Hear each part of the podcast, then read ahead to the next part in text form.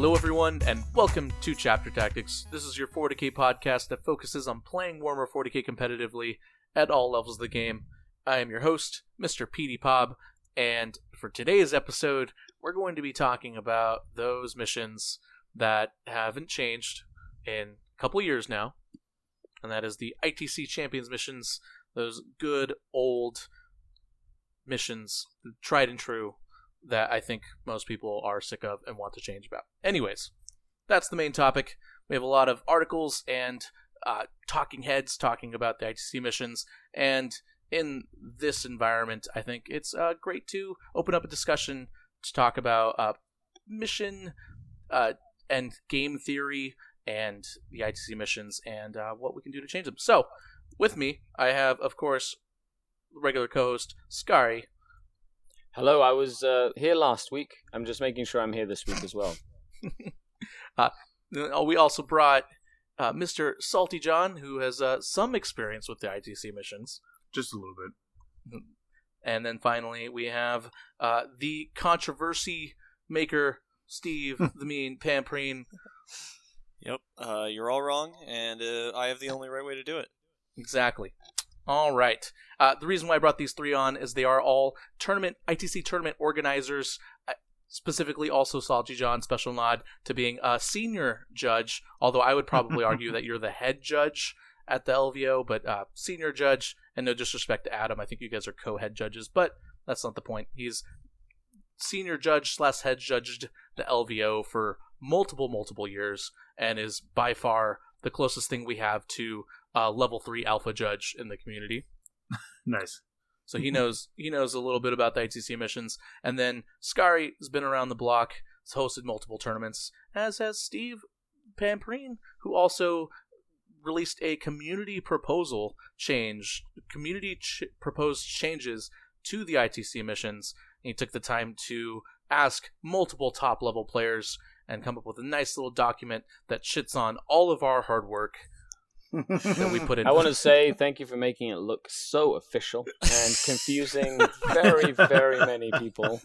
Yeah, my, my absolute favorite part of that was uh, some, uh, I think it was Tom Gilbert, who's apparently a T O in China, saying that all of his players had seen it and thought it was official and refused to listen to him and translated it. And oh, I thought no. that was ridiculous until I saw, I swear to God, Chinese comments like in Chinese characters on the document, and I was like, "I've made it. This is this is official." That's great. Um, that is pretty epic. Yeah, w- one thing I really love about uh, our community is that um, it it really is more local based in the in the sense that uh, you do have pockets of people like that who, you know, kind of revolve around one T O or one local community leader, uh, and then it kind of trickles up from there to us, and oftentimes. Um, you know, running these super majors or, or kind of uh, being the I T C overlords, as uh, as some people might call us, uh, it does it is a little harder to see, you know, where the average forty k player or forty I T C forty k player is, where they stand, what they look at, what their viewpoints are, um, and so that's kind of the this the point of opening this discussion. Um, I would love to hear all of your comments in the comment sections below on YouTube, on frontline gaming dot org. Or anywhere, Facebook, uh, and just kind of just give out your general feedback. Although we do ask politely, uh, don't email us with your I T C uh, mission change feedback. Um, we're getting bombarded with it right now. Uh, we are, we are. You're welcome, Pablo. Tons of them. Uh, it, it's and it, it's. It, I don't. I mean this in the most respectful way. Uh, but you know, when we get like little Timmy, little Johnny, little Freddie. Uh, you know, emailing us the same thing over and over and over, the same change. Like, we get it, but uh, it does get a bit overwhelming. Um, so if you really, really have something and you want to uh, give some feedback, pass it on to a local T O or one of our I T C regional reps. Uh, that would be awesome. Don't don't bring me into this, Pablo. Like, I have a, you know, then, then I'm going to get all the emails. They'll be mm-hmm. like, send it to Sky. No, that's okay. If anybody Sweet. has any information that he'd like forwarded to Frontline Gaming, I could filter it for you. Yes. I also that's would, something like that.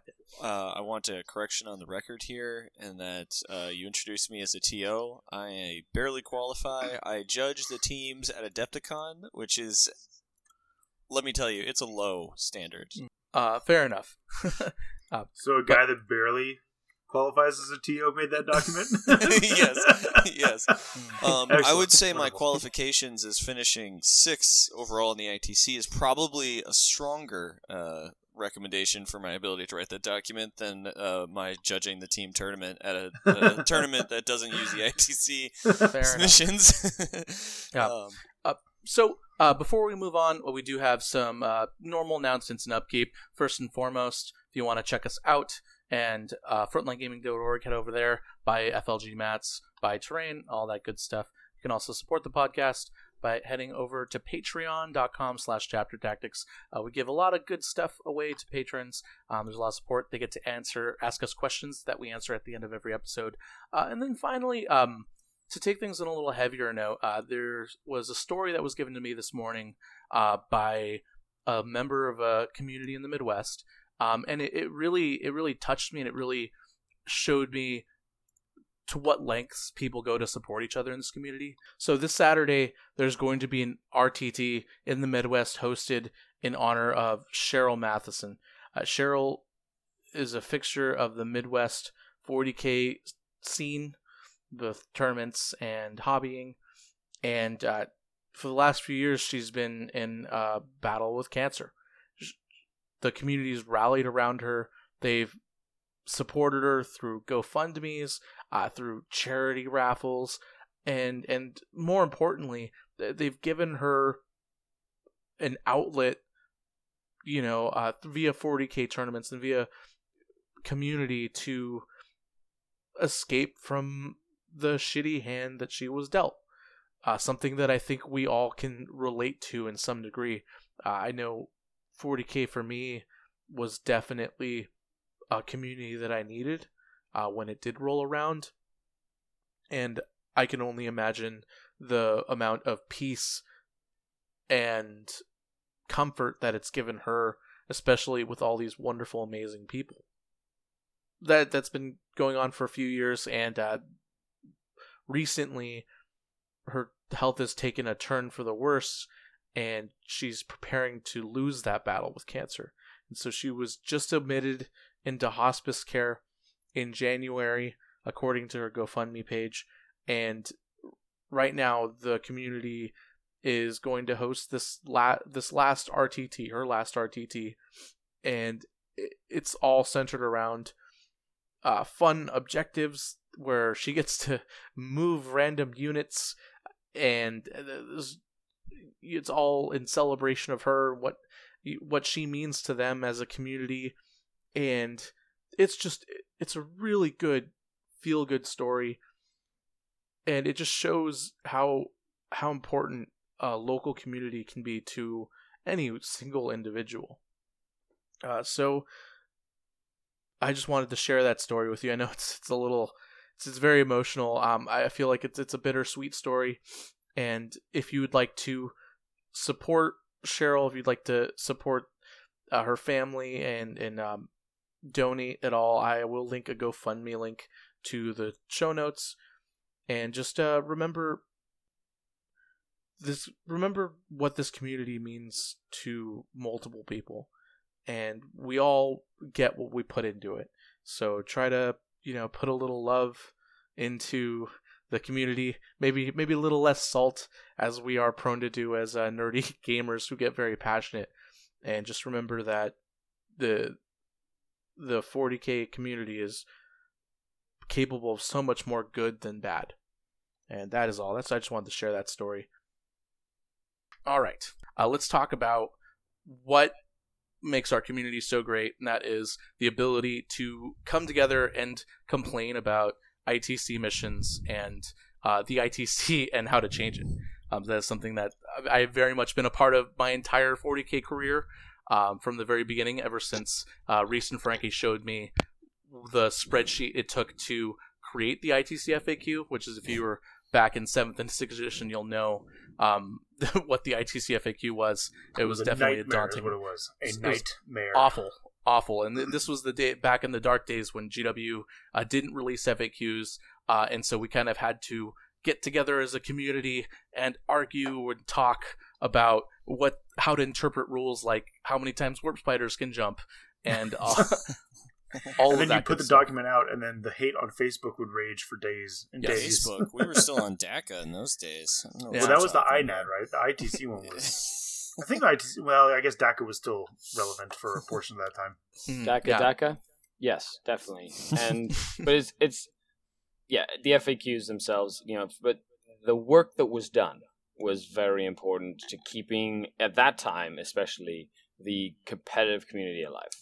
Yeah, and it's the reason we have what we have now, because Reese and Frankie managed to get such a stranglehold on the U S tournament market. It's what G W finally realized, that maybe, hey, it's worth spending time and money on getting tournament players to like our product. So, no, it's totally worth it, and really glad they went through it.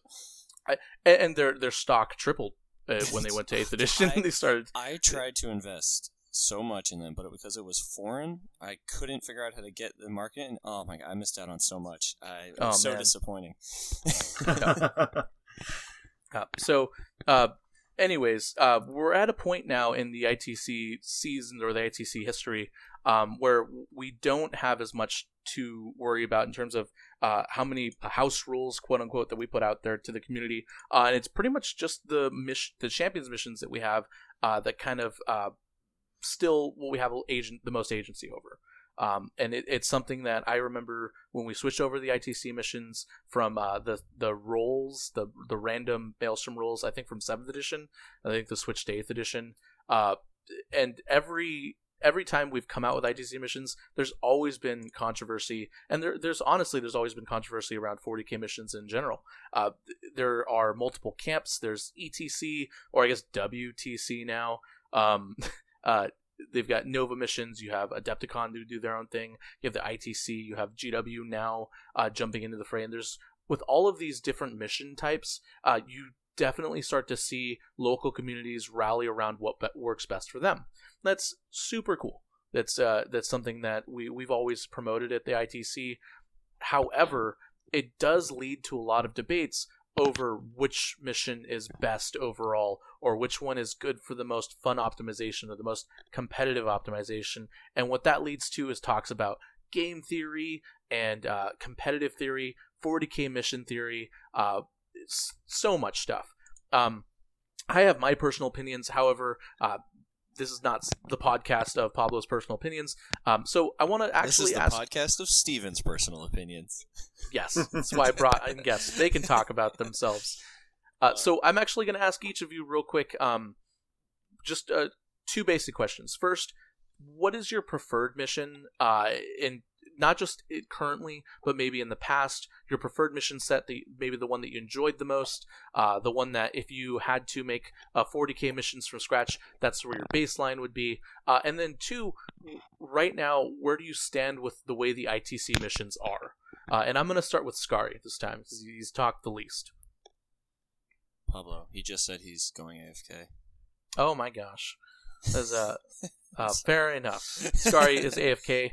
Uh, anyways, we're going to start with Mister Steve Pamperin then. Okay. um, yeah, so uh, my favorite mission, I used to really like the, the Nova missions. I do remember enjoying them a while ago um, in like seventh edition. That was one of the first big tournaments I went to. But I think right now my favorite mission Um, is actually mission six of the I T C packet, and uh, skipping it a little bit, that's what I really tried to um, use that as a base for when I was redesigning the uh, the, the missions packet this time. Um, proposing a redesign. Excuse me, I can't. I'm not official. Don't even try to guess that. Uh, so I really like it because um, the ability to hold center objectives, there's always going to be a center objective because of the, the arrangement of it. So the person holding the center of the board is always going to be holding, always going to be getting hold more, which is not always the case in other missions. and if they're holding it securely, they're going to be holding it with characters, which means they're going to be getting a bonus point.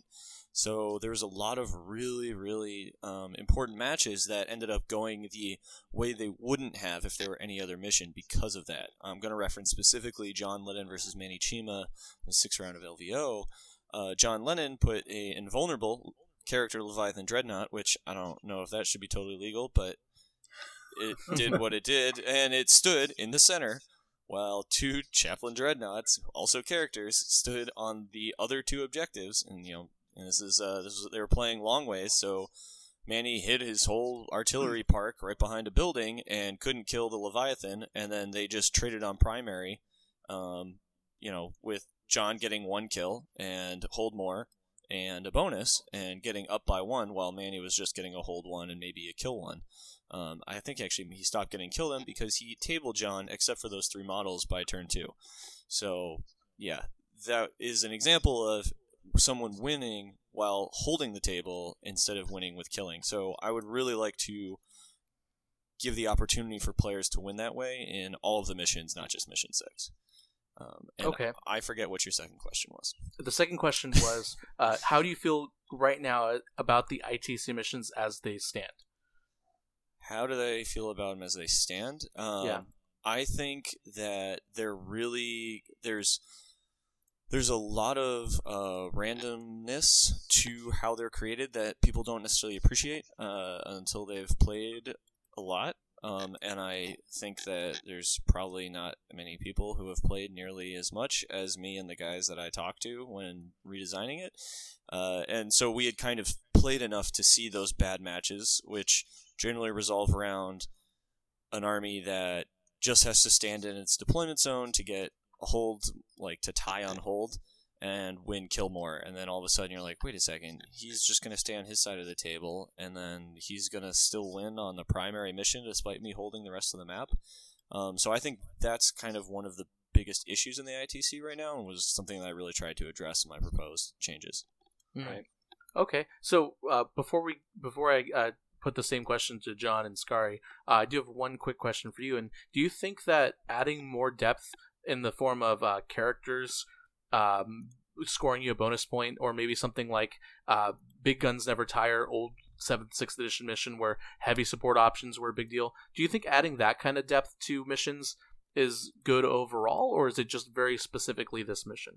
With the, uh, I with think the it's good overall. Um, I wish I could have come up with something as good as the, the character hold for three, and I, I tried to do some with holding for multiple uh Uh, battlefield roles, but I'm not convinced on that. I haven't I haven't tested that out, but I really think that there it would be really fascinating if you could have fun, characterful ways of getting the bonus that involved holding more objectives, you know, than your opponent, or holding, you know, half or more of the objectives with some sort of additional twist. I I, I really love that mission, so I would love to to spread that to the rest of them.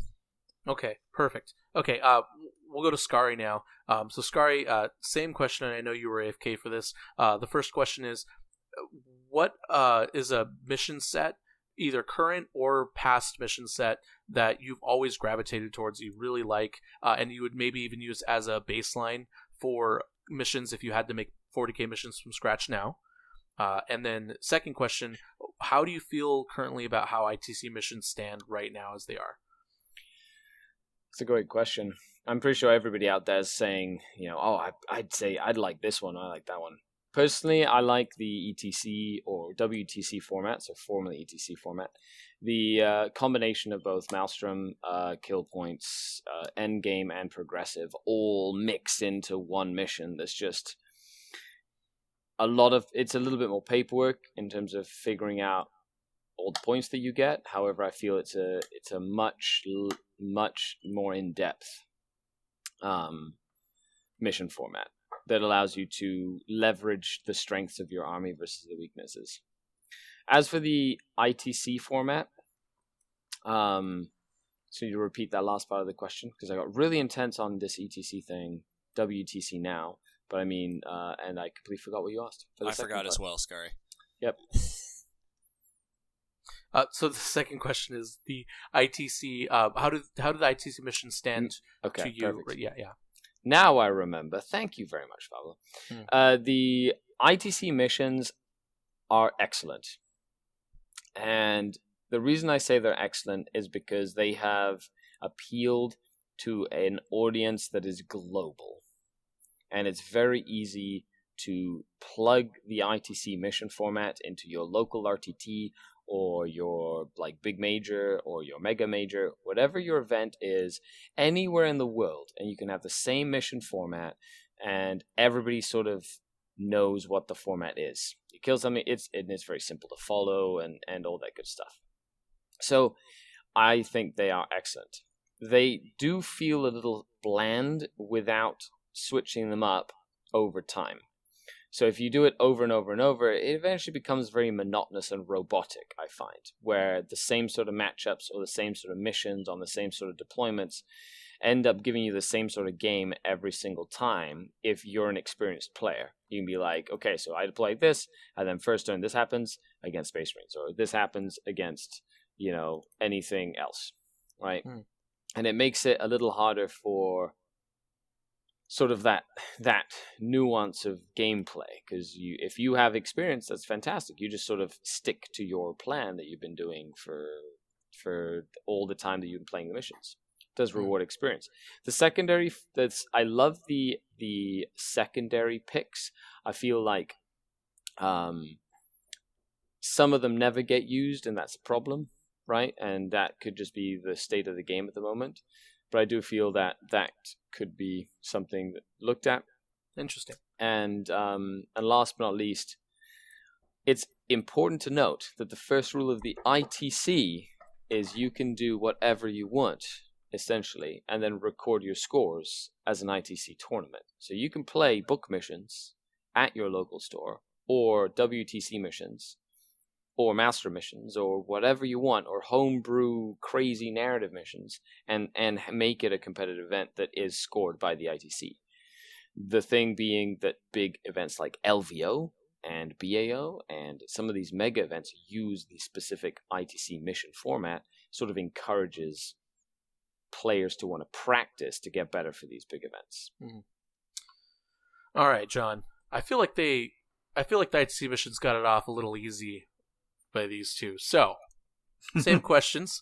Uh, mm-hmm. First, of course, uh, what are, what is your favorite mission set from past or present? Uh, one that you would use as a baseline for creating a custom mission set if you had to right now. And then, of course, how do you feel about the I T C missions as they stand in their current form? So, my favorite set of missions, I really enjoyed the seventh edition missions for I T C. Um, with the exception of the Relic, which I think everybody hated. Yes, but uh, I really enjoyed playing those. Um, when they did the first Bay Area Open for eighth, um, and we didn't have new I T C missions yet, I got to rewrite them to ma- make them match eighth, and I really enjoyed that because it was like the last ride for my favorite mission set. Um,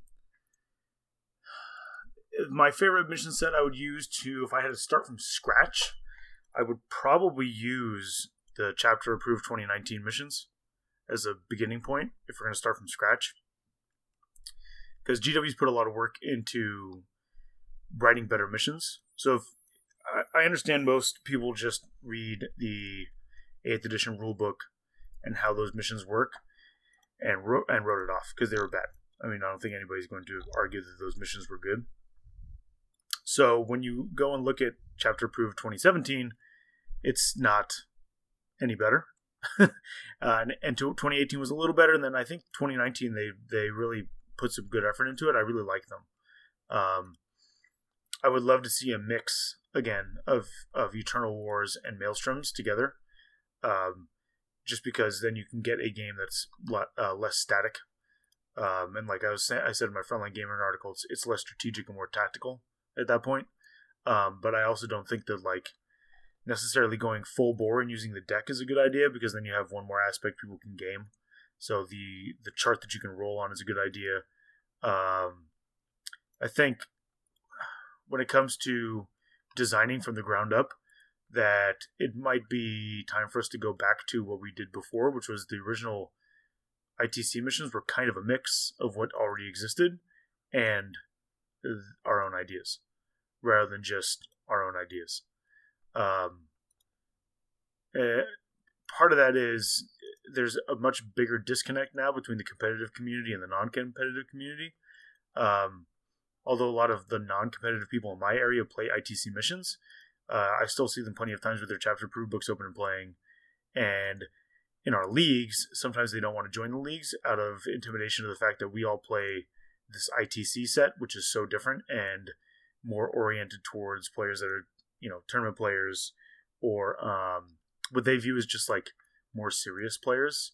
When in reality, like, I don't take our league seriously at all. You can look at my scores for the leagues from last season. I don't, I, I just kind of play and do what I want and test stuff out and have a good time. Um, but they think of it as, um, as being overly competitive just because of that mission set.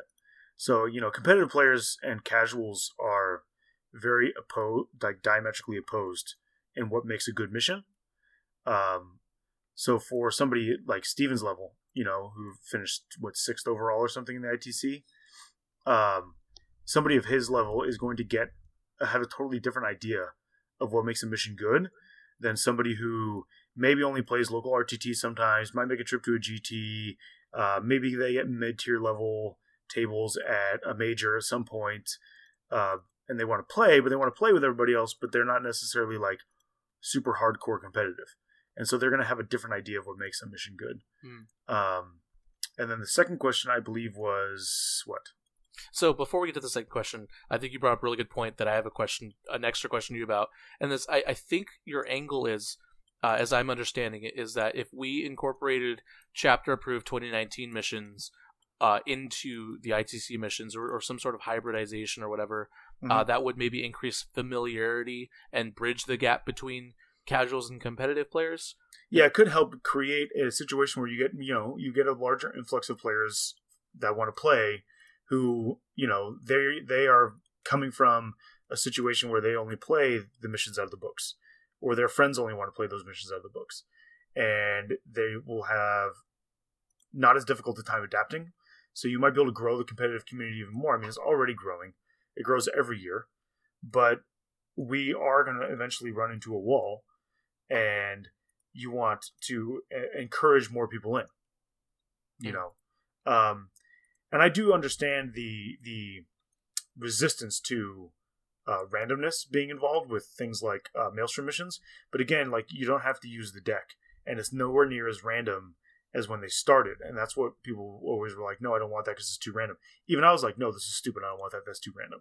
You did uh, make but if me you put go in the mechanics the for what are you saying? You did make me go re-rule the Maelstrom and be like, all right, what are all these people talking about? Yeah, I mean, a lot of people actually, like, it, even in the thread on Facebook, I was like, man, the number of people who did not bother to read the new missions, I, yeah, and I, they're I, just commenting is crazy. I saw you, that, uh, and then I, I felt bad, and I went and read them, and then commented and said you were stupid. Uh, the new, the new, the new Schemes of War is one of the, like, one of the funnest, like, most entertaining ways to play the game, I will okay. say. All right. Um, well, I think we should definitely talk about those. Uh, but real quick, John, the last question was, I, uh, how do you feel about the I T C Champions missions as they stand right now? Uh, I think they're tired. I think that they need some type of uh, revitalization. Um, I really don't like the fact that you have uh, hold, hold more, kill, kill more as the only primaries. I would like to see kill more dropped um, to make the game more focused on holding objectives. Uh, I would like to see some more variety put in for secondaries. Um, I think that if we can do that, then they'll at least be able to make it through this season without people feeling like, oh, this is tired and stayed, and we've done this and we've seen this. Um, but at the same time, like, I don't want to see the primaries change so much that they are unrecognizable, unless you are going to go towards something that is more recognizable, like something that already exists in the, the core rules. Mm. Um, the the problem is, I think that people are very used to it at this point because we had to, out of the gate with I T C and eighth edition, start over basically and build our own missions. Um, so it's difficult to get people to agree to, like, dial backwards because they're going to view it backwards as not progress. Whereas in reality, going back towards more closer to what we were before could be progress in the correct direction. Mm.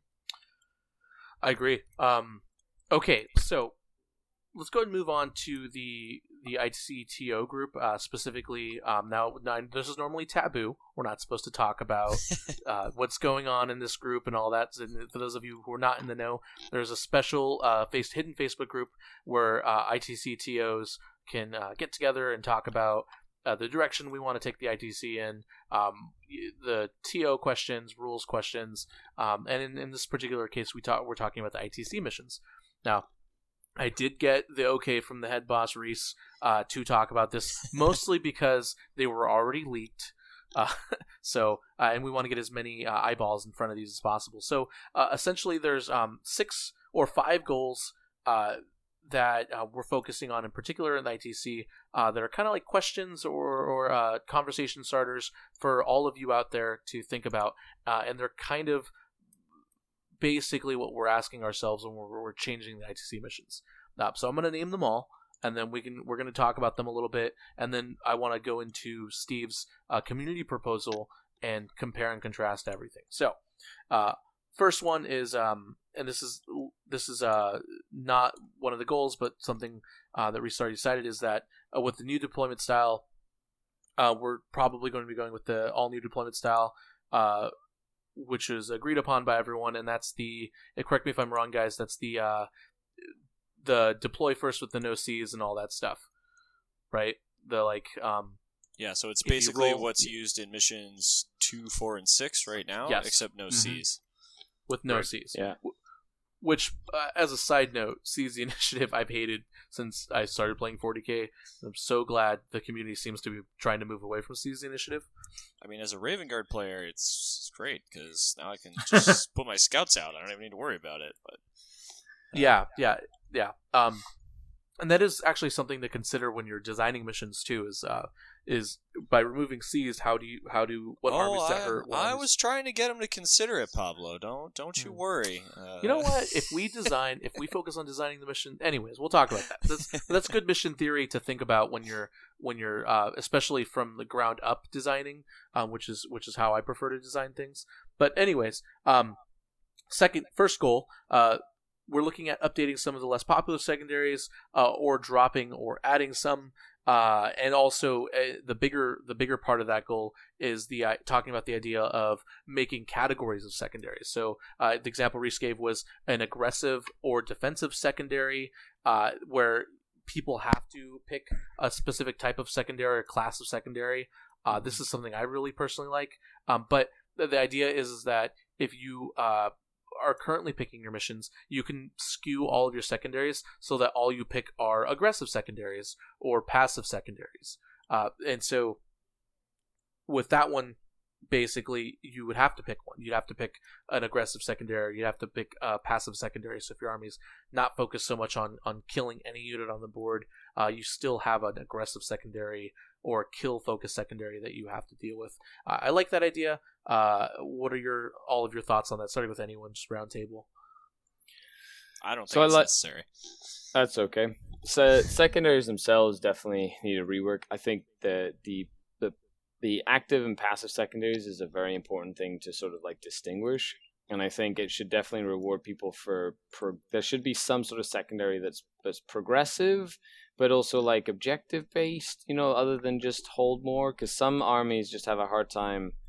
Like be like killing certain armies, so it should, you know, not just I don't know be a killing match or whatever, or mm-hmm. it should be, but uh, it, like maybe not as skewed in a lot of ways. I think that's more of a primary question though, Skari, not necessarily on the secondaries. I guess it could be either and or. I never liked the idea of primary, secondary, and tertiaries. Like. Just oh man, Pablo. Yeah, yeah. Well, the problem is when you use the term primary, everybody always thinks, okay, well, these are the most important, right? Whereas I would argue that the secondaries are actually more important because choosing your secondaries poorly loses you the game more often than you could score like every primary. But if you suck at doing your secondaries, your opponent can win. Yeah, like, I think that uh, when it comes to the secondaries, the aggressive and passive, or aggressive and defensive, however you want to say it, forcing people to choose specific types. Isn't necessarily bad as long as you have the correct number of secondaries that are actually um, good. You know, mm-hmm.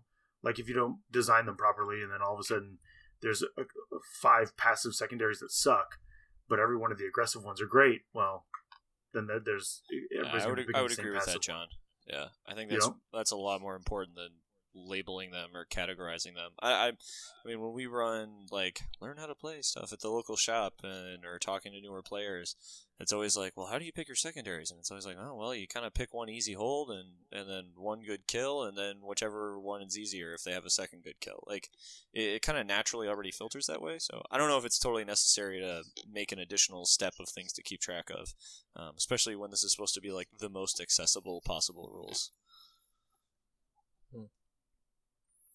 Um, okay, so uh, the next goal is um, the our, the idea of moving or looking at and considering uh, going down to five turns. Uh, now, this this was met with a lot of backlash from the T O group and the community as a whole, uh, but it raises a bigger question, which is the idea of a timed game or competitive fairness via time, uh, and kind of making the game have a little bit more integrity, um, especially from a viewing standpoint, from a competitive standpoint. So uh, what are your guys' thoughts on going to five turns, lowering time rounds, uh, just making it more manageable in that, that, those regards? So five rounds, I think, I don't know. I don't think it it works with forty K at the moment. Like, you know, every time I played games that were random game length and it like ended on turn five, it was I don't know. It was either really it was either really good or really bad. There was just no in between. Yeah. What What do you think about maybe lowering the points values? That I agree with. Mm, okay. All right. I think that um, the game is its most balanced at around fifteen hundred points. Mm. About you, John and Steve? I'd be fine with fifteen hundred, eighteen fifty. two thousand's fine too. I think, I mean, restricting it to, to five turns is silly considering turn six is always like a formality, anyways. Like, if your game's gone to turn six, you're probably fine. Neither one's going to take that long, anyways. Um, a really, really close game can have a turn six that takes a little while, but like when you watch, let me just watch the, the L V O or the B A O streams or any of the big ones, like, turn sixes don't take long. No. Um, I think the, the the real problem that people want to solve is games not finishing, which is more a problem of, well, how do you incentivize players to finish the game? And then that's difficult because if you do something like uh, what we used to do locally, which was if you don't get to turn four, both players get a loss. And then you get the opposite. Uh, you get the reaction of, well, if you do that, then how can you possibly police somebody being like, well, I don't like this guy, so I'm just going to make sure we don't get to turn four and both take a loss out of spite. Yeah. You know, amazing. Um, it, that's, that's immediately where a power gamer goes in their mind, which is, well, fine, then I'll just say, screw this guy, and I'm just going to make sure that we both lose, you know, um, which is a totally valid uh, criticism to that idea.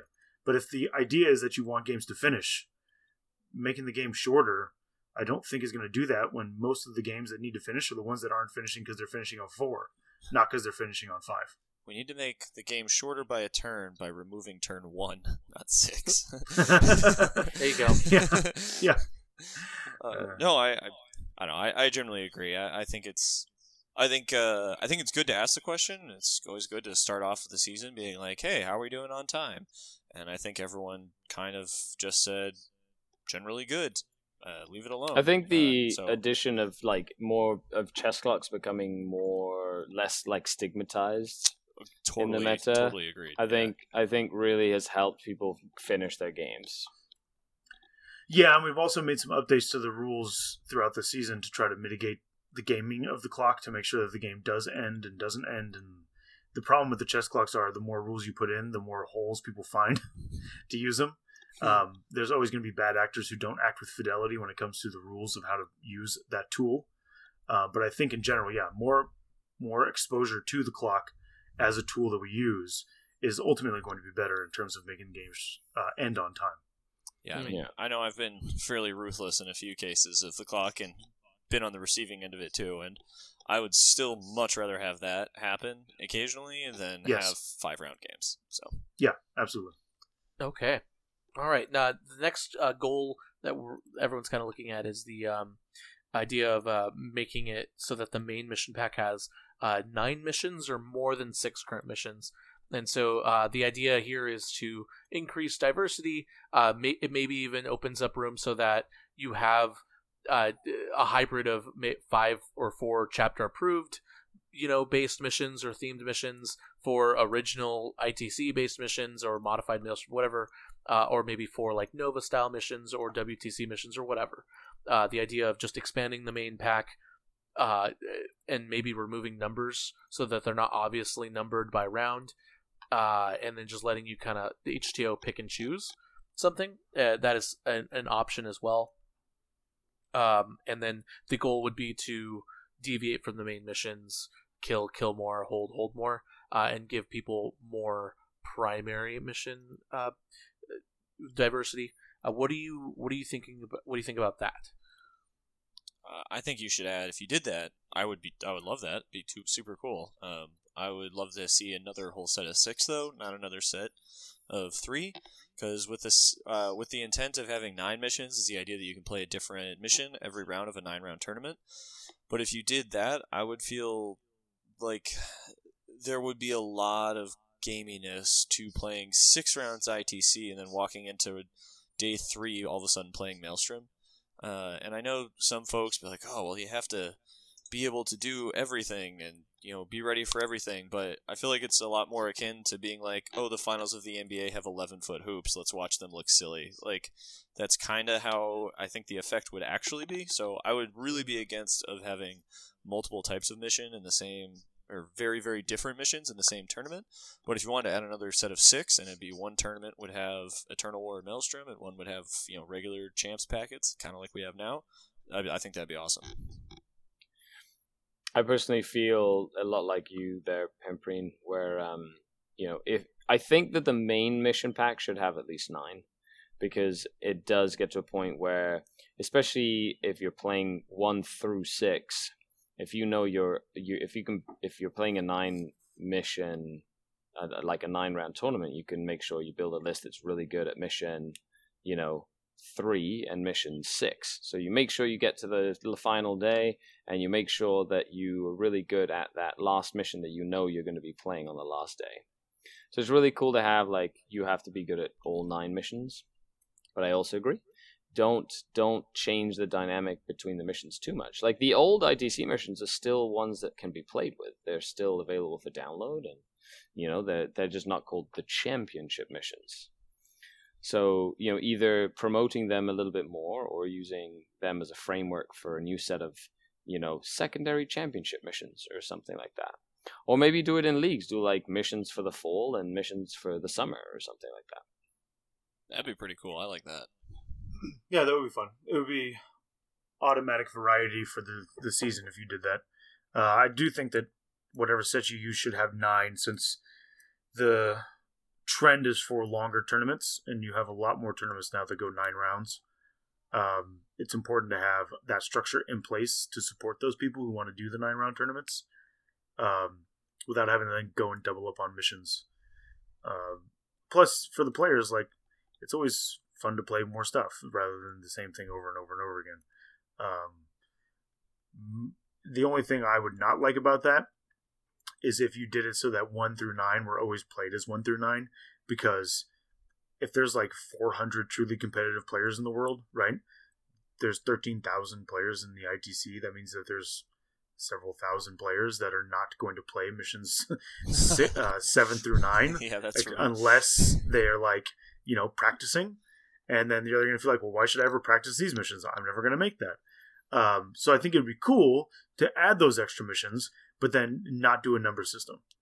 Um, yes. Or do an, or do, or mix them up or something. I don't know. Or like, because even if you just put them in order, people are automatically going to say that one's number one, you know? Um, but I think it would be cool to do that, but make sure that it's clear that, like, hey, it's really cool if you mix these up for your players, because if you only ever do one through nine, there's going to be players who never get to play seven through nine, because that's just the reality of it. Like, there are players who are always going to be middle tables, low tables, and they or going to five round events that do five round like five. Or you editions. Go to five round events, yeah. yeah. Like we have a we have a local uh, G T. We have two local G Ts that are five rounds. Like, do I want all ten of those rounds that I play in to only be missions one through five? If there's nine missions, no, I absolutely don't. I would I would much rather be able to go to those two G Ts locally and play like one through five, and then play like uh, five through nine. Right. You know. Uh, so to play devil's advocate a little bit, um, to Steve in particular, uh, and uh, Skari to an extent, the there already are, you know, eighteen, twenty-four, you know, you know, four or five, six mission pack packs to choose from, uh, that no one's just choosing. Uh, so where is the merit of adding it twelve missions to the I T C mission pack or the main pack, um, when there's already that option?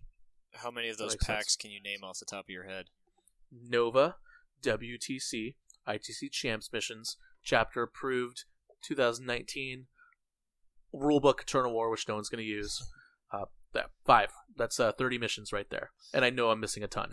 You could do Adepticon, you could do Warzone Atlanta mission packs. But all of those are six missions. You can't go download those online off of the Frontline I T C website. Like, there you are extra download, steps, is my point. You can download like five of them. Uh, you can download like four or five of them, but I get your point. Yeah. Um, I understand your point. It's I, I mean the, the I T C is it's it's recognizable as the calling uh, something honestly as small as it uh, organizational wise a monopoly um, is seems a little silly, but honestly it's true. They have the they have the name recognition in the forty K circuit, and you know it's it's just kind of right. The reality of it. I, I think it it'd be it'd be fine if they if they wanted to add other stuff, but I. I would also love to just see three more missions that had unique ways to score bonus and different arrangements of objectives and just had the same thing. Like, yeah. I think that would be a lot easier and, and also just much more consistent, um, and avoiding that whole, like, oh, once you get to day three, you're playing in a whole new tournament with different rules, but you have the same army list. Good luck. Um, so what I wish T Os would do is just get all the missions, all forty or fifty or whatever, just, just randomize them and just randomly draw them at the beginning of the at the beginning of the tournament and be like, okay, these are the missions. See, I, I would actually I wouldn't mind that if if it was if it was set all like at the beginning, right? You know, and you're like, yeah, okay, yeah, like and you and you have no idea because then it, you're you're all equally prepared. Uh, yeah, but, or, or you do it like two weeks out or something. Like yeah, yeah, that that would be kind of fun, but I don't know if I'd like to go, you know, spend a thousand bucks and travel across the country and be like, all right, I'm playing a mission where I lose if I bring heavy support, and I have eighteen smasher guns, so that was yeah. fun. Yeah, yeah. They, penalizing someone for bringing a specific army shouldn't like just be built into the mission pack. I feel like uh, to the mission itself. I feel like it could also. It's in the secondaries do a good job of that. You are you're transitioning just a little early, Skari. Oh, that is a really man. That's a really great point that we will absolutely get back to. I promise. Uh, uh, uh, final. Uh, final. The final two goals are uh, both really quick. Um, first is talk about offering up alternative mission sets with Maelstrom specifically in mind. Uh, th- the reason why this is a big deal to those of you in the E U listening, wondering why even bringing up Maelstrom missions is a big deal, that's because here in the U S, you know, across the pond, we have a very a large hatred for Maelstrom missions as a whole. Um, So the idea of switching to Maelstrom missions is something that is not popular, as uh, you know we saw uh, recently in a couple articles, uh, and also it is it's a very foreign idea. Uh, the U S or and, and Canada to an extent, basically um, everywhere that there's not Maelstrom missions already, uh, that is the E T C W T C setup in particular. Um, there isn't a lot of Maelstrom missions, and so there's not a lot of familiarity with them, which I think was put on full showcase in John's article, specifically in the comments section. So, uh, what is, what do you what do you think about uh, offering up uh, Maelstrom as just an entire new mission set, like uh, that's like an official I T C mission set, but it's the Maelstrom mission set, uh, and offering like maybe another set of nine missions or something? How does how does that sound to you, or do you think they should just be incorporated into the main Champions missions? I th- I think that there should be an option uh, to include them into the championship missions. I don't know. Like I feel like just adding them in just adds variety, personally. That's I that's my thought. I just don't like the numbered objectives. It's such a little thing, I know, but it just drives me nuts that the fact that I have five things and, you know, six objectives in my bag, and then they're labeled one, two, four, four, five, six. So I'm like, oh, well, I guess I can't play this mission. I have to label one of these four as a three so I can just... I know it's a small thing, but God, it just drives me nuts. Yep. Um, I think there's a couple of options that you can do to make it playable uh, and palatable to those players who don't want to involve randomness in their game. So one is um, you could just play the missions, Chapter Approved twenty nineteen, but I'm not sure that's the best option, honestly. I think that the best option would be to take them as the starting point and make sure you incorporate them effectively with the uh, championship missions, so that you don't have this problem that, like, uh, Steven is argue, uh, complaining about, where, like, you have the numbered objectives and you have to hold a certain numbered objective, and it's just a little, it's a little clunky. So I, w- um, I would like to see something where instead of a deck of cards, you have these the tables, and you roll three d six, and they're assigned to a table, and that's what you get, and you get one reroll mm. or something like that. And they could be the columns could even be. Uh, that you roll on, or something like one is th- this idea of aggressive, one is defensive, and then the third one is an other option where you have things like um, the manifestor denies psychic power this turn, or you have things like um, table quarters might be in, in one of them. So it's, it's you have all these different options, right? Um, so you could just make it a part of the missions, or uh, which is something we tested this weekend at our local R T T, which is um, as you could pick as a secondary to play with tactical objectives. And it was a specific list, and we used a d twenty because I hadn't gotten the comment yet that you could use three d six, and so we used the d twenty to generate three times. So I just rolled three d twenty um, on the chart, and you could take that, but then you didn't get to pick any other secondaries. So your secondaries were this this, this chart that you rolled on, and you could get a max of twelve. Um, and a bunch of us used it all weekend for the three games and played it. And it was a lot of fun. It was very random, but the randomness was not necessarily a detriment to all the players. There was a couple of players who were like, yeah, it kind of screwed me in one game, but it was really good in another one. Um, in all three of my games, I, I said I would use it in all three no matter what, and I did. And uh, I found it enjoyable. Um, my games were closer than they normally would be. Um, I won one by one point, twenty-five twenty-four. Uh, I had another one I won, I think, twenty-something to sixteen. And then I lost my last game to, to Richard Kozar thirty fifteen. Um, but that wasn't the Maelstrom missions. That was fault. Uh, so I think that there's ways we can incorporate it where you give players the options that they want without necessarily having to force everybody to do every single thing. Or you can just force everybody to play with Maelstroms. I mean, there's there's options, but I think that finding a middle ground is best. Um, I do get that some the more competitive players are not going to want the randomness necessarily. So if you add it as an option that people can pick as a secondary, those people who want to play with them as theirs can do that, and other players who have optimized their list for specific secondaries can still choose those secondaries. Yeah, um, I think I think there's the to to kind of speak my opinion a little bit. I think the the thing that I've isolated that is the most enjoyable about the Maelstrom missions is the variety. Uh, in that, uh, maybe not the randomness, but the fact that uh, you have to be dynamic. You have to be able to hold objective six. You have to be able to do this other aspect of the game that normally you wouldn't have to focus on, uh, making the gameplay more uh, horizontal uh, and a wider and instead of deeper, right? Or instead of focusing on just one strategy. Uh, and, and I think that's part of the reason why it's really appealing and really fun.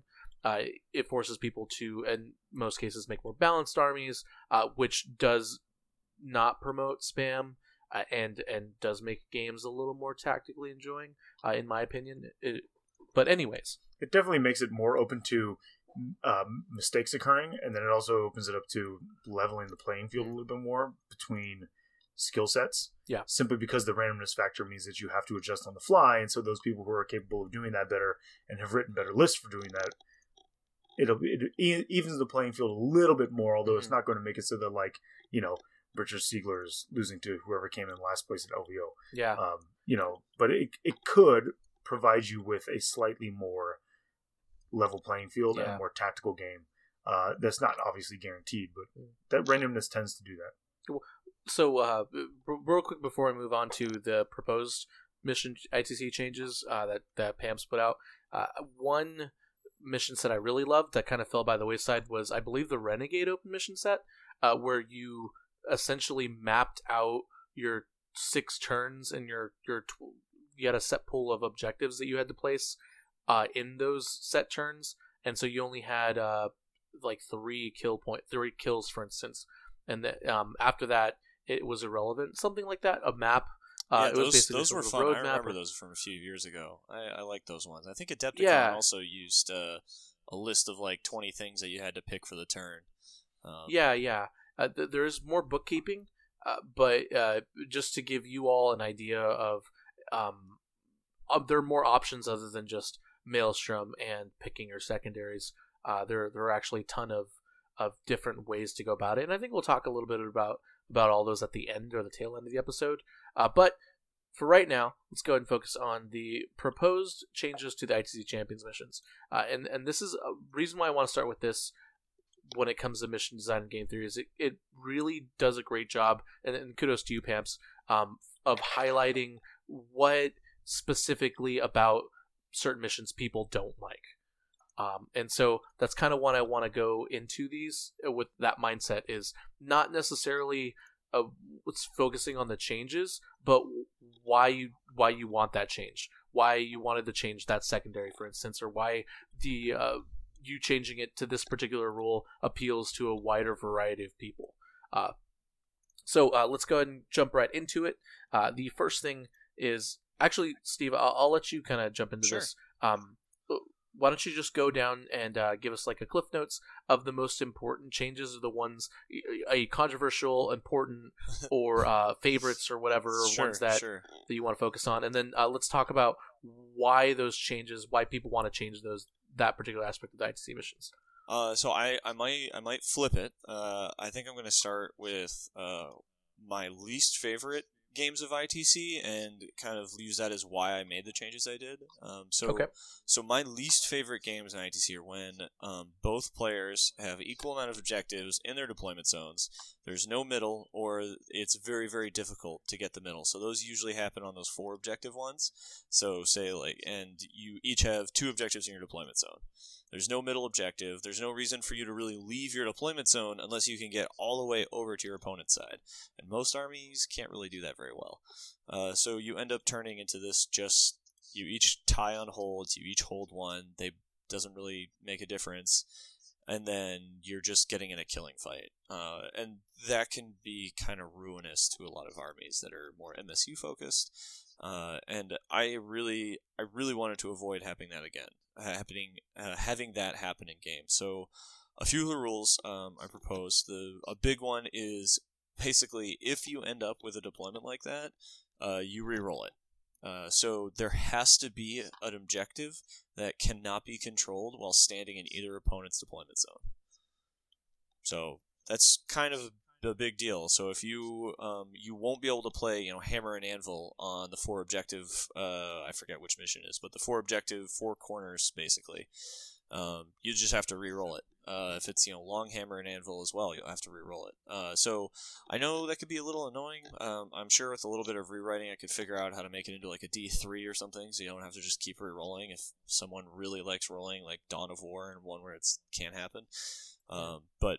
I think that's a really big change that should be made, uh, so that you don't end up with, with that happening. Um, and then the other one that I really did want to address the fact that the primary is boring, because that's kind of a really common complaint as well, uh, is and it's something that I really think that the I T C Champs mission have not taken advantage of, is the fact that the bonus could actually be really interesting and really entertaining if we made it.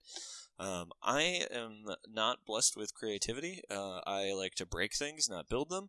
So I couldn't come up with many But I think that if we could focus the community on one thing, I think it would be, let's come up with some interesting bonuses that re- that revolve around holding objectives, holding space on the table, something to that effect, um, so that we can put those in those missions. Because um, that could be something that would be really entertaining. And I know I, I really like the character one. Um, I think that's led to a lot of the more interesting games I've played, um, because it always has a center objective, and it always has bonuses that actually matter to the end score. Um, if, you know, Holder can test four, and there's four objectives on the table, the only time bonus is coming up when you're just, you know, completely wrecking your opponent. So that never made a difference to the game. Uh, so that one, and then as, as well as uh, the priority mission one, Um, I changed that one so that instead of you moving your objective six inches, which inevitably means, huh, this objective is outside of a building and kind of dangerous and would really suck to stand on out in the open, so I'm just going to move it back inside this building. Uh, yeah. Your opponent is the one who moves it. Uh, so and they can move it twelve. So they're like, yeah, no, you're getting out of the building. You're coming out in the open, and we're going to play out here. Um, and I did that as well because there was ways to end up with a deployment zone that you technically couldn't hold it from the deployment zone, but then once you move the priority objectives, oh no, all the objectives are actually in the deployment zone. Um, so with the with the with your opponent being able to move it, ideally then they would move it out in the open, or if they move it into your deployment zone, they're just like calling you out, like, yeah, I'm coming at you. Um, the other uh, big change, which isn't a single change, but more of a sweeping set of small changes, uh, was I really wanted to even out secondaries on how difficult they are. So I'm not going to go necessarily into each of the individual changes that I made, um, but I really wanted to make them more equal to each other. Uh, and then this may just be a personal bias, but I got rid of engineers um, because I think that um, when I talk about that worst game of forty K that you play, which is, you know, the standing on two opposite sides in the deployment zone and just shooting at each other, engineers really helps the army that's just trying to turn every game into that. Um, so yeah, frankly, I, I, I am trying to change the, the meta and change how the, the armies work. I'm trying to avoid having armies sit in their deployment zone and shoot at each other. I want them to try to control the board. Yeah. Then why don't you like the Maelstrom where you have to then go across the board and hold other objectives? So because that's literally going to no, make no, you engage. Yeah, no, uh, it, it, it does. Um, The the reason that I disagree with the Maelstrom is honestly kind of comes back a little what I consider a competitive army and what I consider not. Um, you know, a lot of people are like, oh, well, it's competitive. And my way of looking at competitive is, you know, contender, which means I don't have bad matchups uh, or they're rare or, um, you know, I can I can play through them. While an army that may be competitive because it always goes four and one, the one match it loses, it always loses. I think it's similar with Maelstrom in that it's random and it is board control, but it can create an unwinnable matchup that you just have no hope in. Uh, and that's been the most frustrating part of when I was playing it because I had to play it for E T C. And the most dominant armies in Maelstrom always ended up being like Nick Rose's like neophytes, which just start on top of you and are just like, I hold all the objectives and there's a zillion of us. And then you're not actually... Um, even if you do play that, he still would lose games because his opponent just was like, well, I held my two objectives, and I pulled those two four times in a row. So that was cool. Like, it was just, it it leads to imbalanced games, which become unwinnable due to luck, which is what I really try to avoid. And that's personal bias. That's, I mean, fair enough. Like, I want the person who's more skilled to win more often. Um, that's what I consider to be a competitive game, while sometimes other people consider, you know, or rather, that's what I consider to be fair. Um, other people consider fair to be, you know, how the dice roll. So those are those are the changes that I tried to make. Those are the, and that's why um, I also added two secondaries um, to make up for cutting out engineers. Um, one was relic hunters to basically all the new good stuff is getting relics a lot easier, so I made a way to get bonus points off of that. And then in response to getting rid of engineers, I made one that um, penalized armies for sitting in their deployment zone. Uh, and I'm not totally in love with the mechanics for which it achieved it, so I'm not going to go into it, but I think that there's definitely room for improvement in adding a secondary that penalizes the opponent for standing still. So I, yeah, I definitely... I, uh...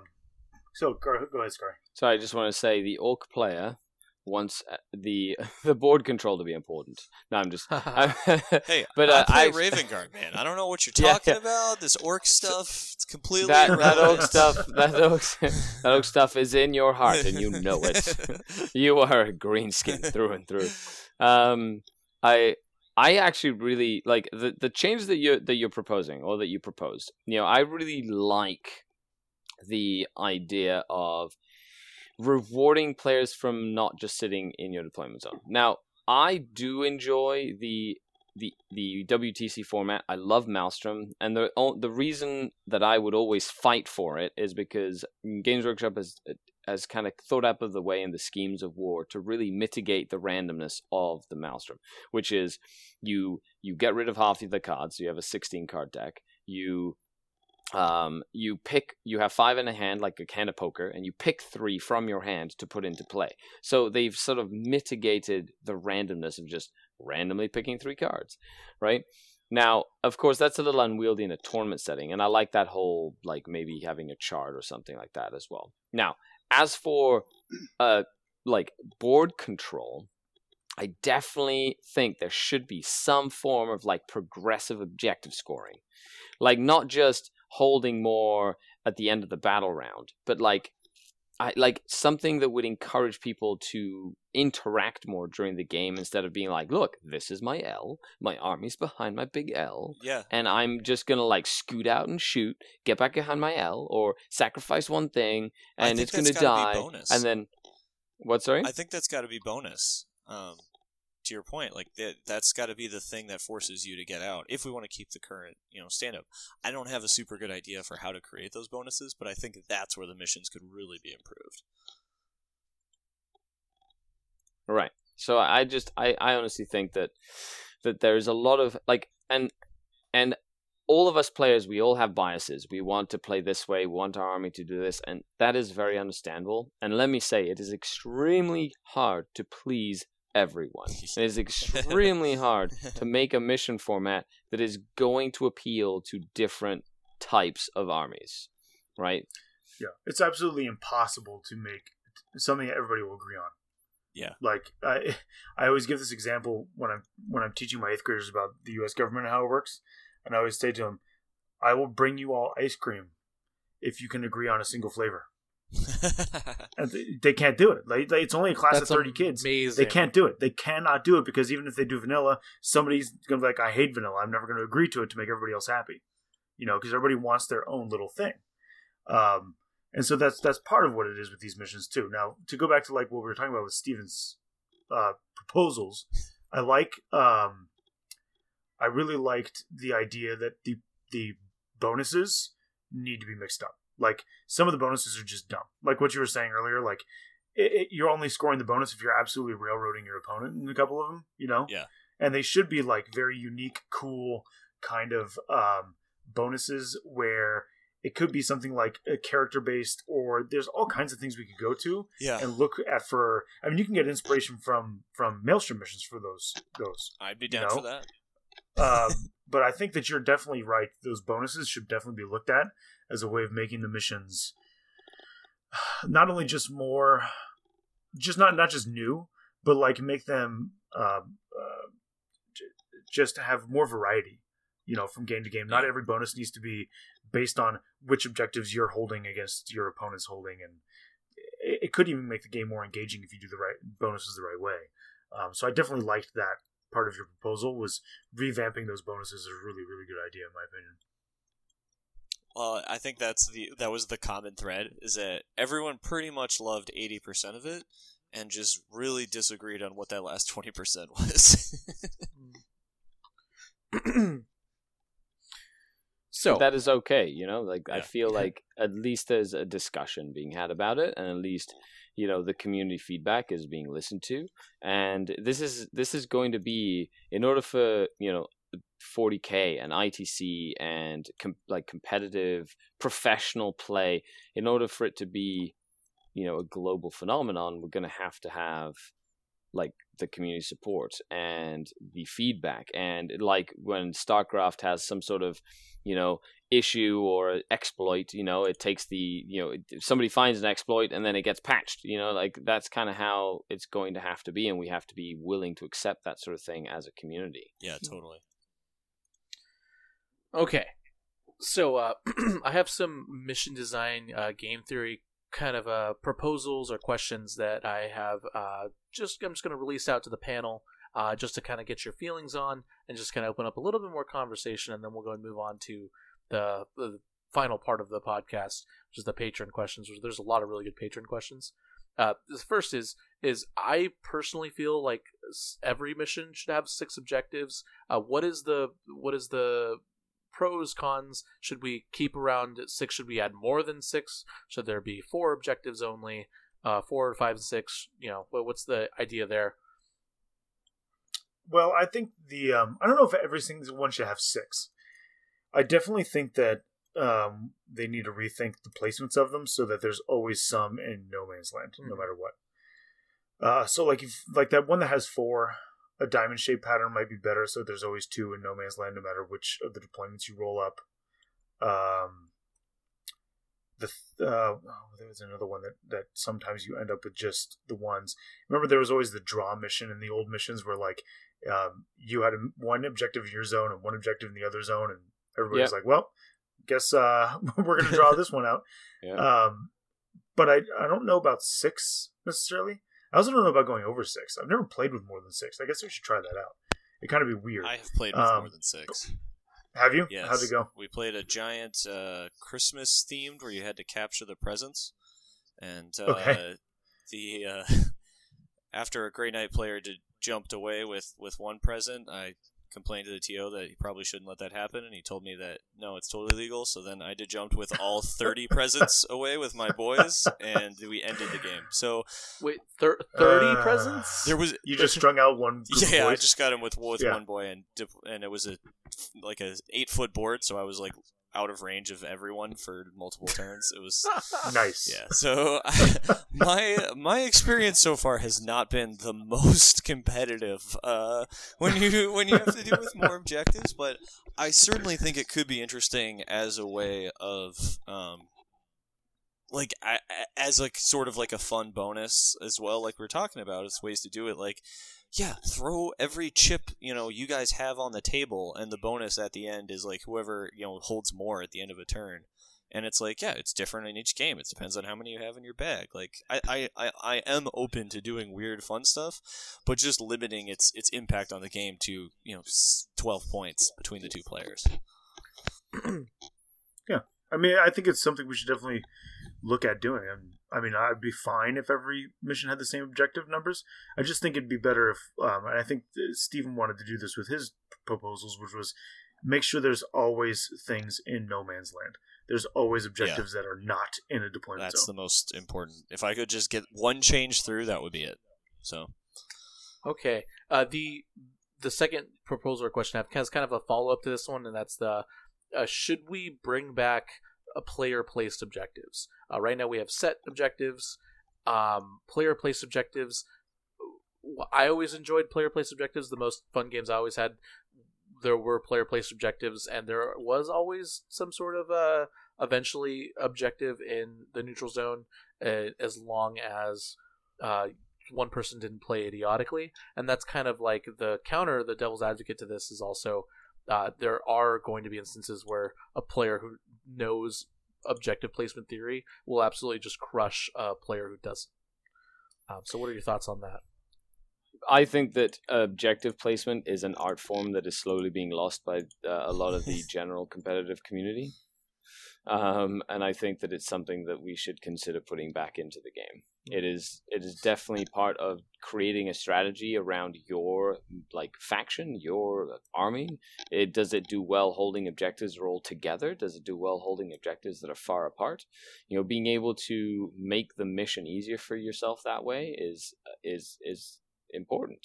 I, I would actually I think, agree with that. Yeah, and I yeah. think I think that having that knowledge, not just like knowing which secondaries to pick or, you know, whether to decide to go first or second, or, you know, uh, like how to play the mission specifically. That's all very important. However, you should always, you should also have an opportunity to um, like showcase your skill, being like, hey, my army is good at spreading you out, so, or your army is good at clumping together, so I need to try and get an advantage by spreading all the objectives out. And I think that just really makes it a more engaging sort of game. But maybe doing something like put one in no man's land, put one in your opponent's deployment zone, put one in your deployment zone, like very similar to the five objective mission. Mm-hmm.